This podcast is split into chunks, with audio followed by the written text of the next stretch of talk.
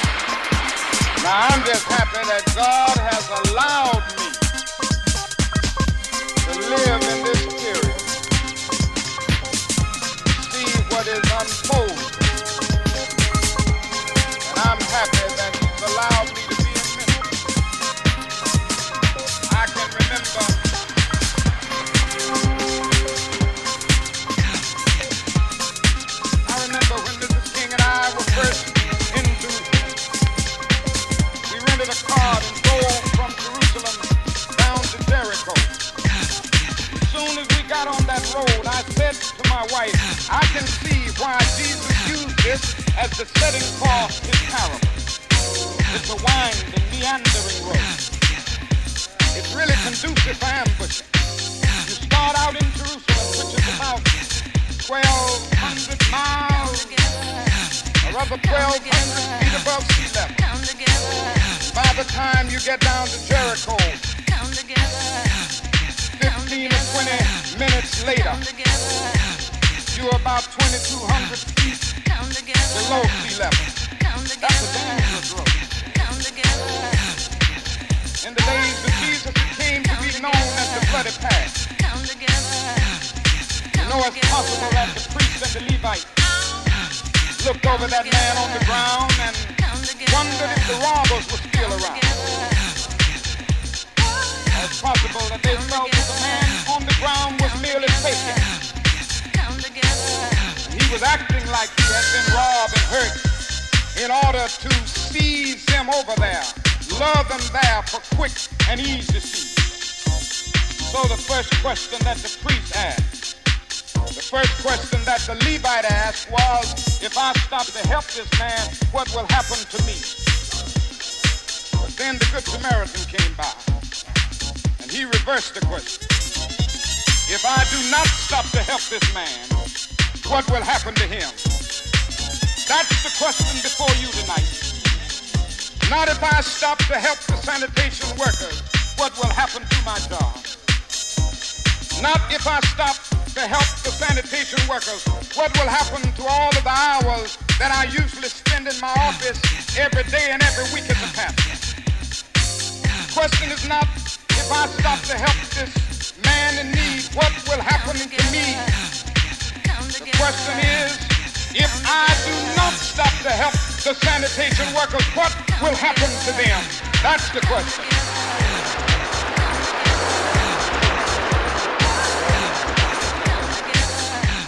Let us rise up tonight with a greater refuge. Let us stand with a greater determination. Let us move on. In these powerful days, these days of challenge, to make America what it ought to be, we have an opportunity to make America a better nation. I want to thank God once more for allowing me to be here with you.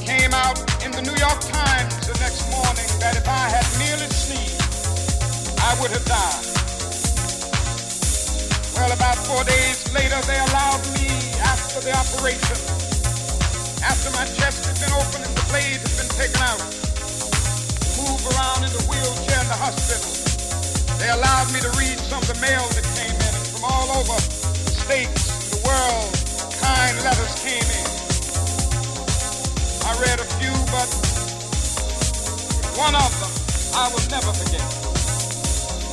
I had received one from the president and the vice president. I've forgotten what those telegrams said. I'd received a visit and a letter from the governor of New York, but I've forgotten what that letter said. But there was another letter that came from a little girl, a young girl, who was a student at the White Plains High School. And I looked at that letter and I'll never forget it. it said simply, dear Dr. King, I am a ninth grade student at the White Plains High School. She said, while it should not matter, I would like to mention that I'm a white girl. I read in the paper of your misfortune and of your suffering. I read that if you had sneezed, you would have died. I'm simply writing you to say that I'm so happy that you didn't sneeze. And I want to say tonight,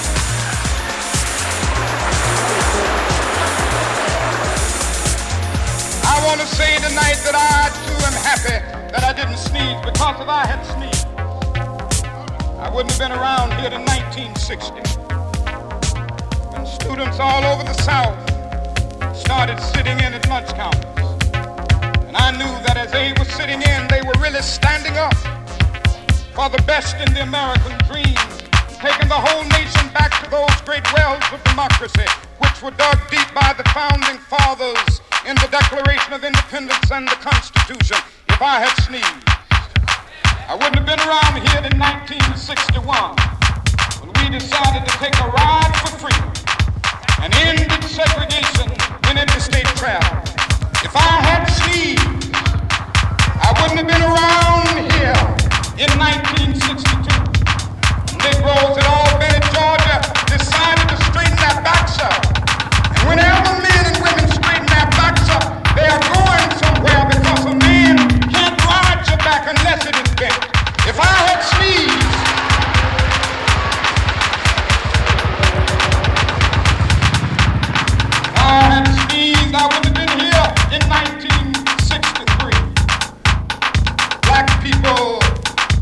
Birmingham, Alabama.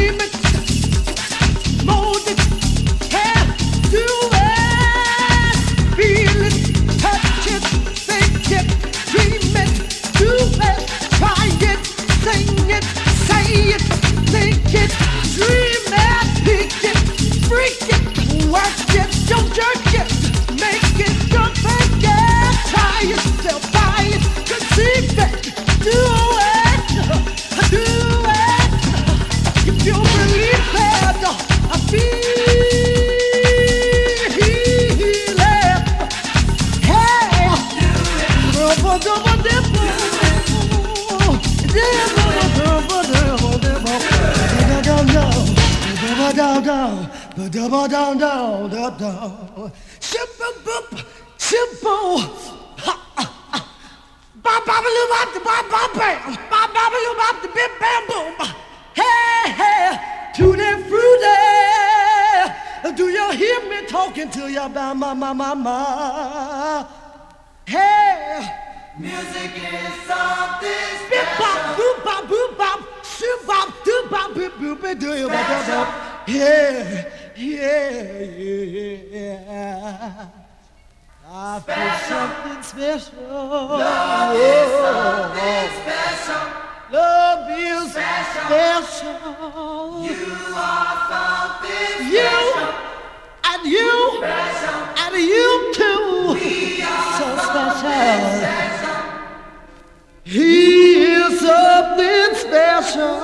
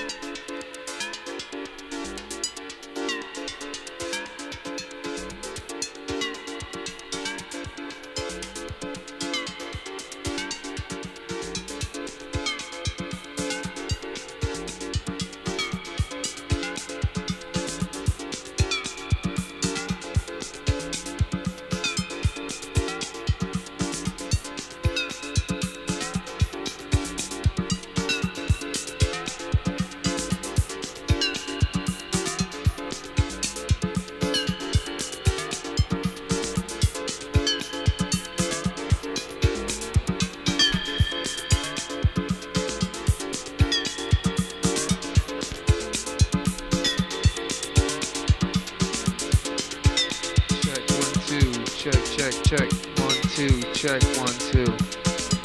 Yo, this is Manny Cuevas. I'm about to sign out. I hope you enjoyed your trip. I know I did. Once again, a big shout out to all the people out there who've been by my side through thick and thin, and of course to my Creator and Savior, Jesus Christ.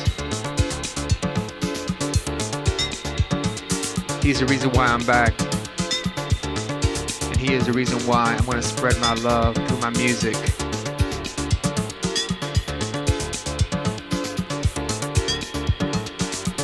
Peace. And most of all, God bless.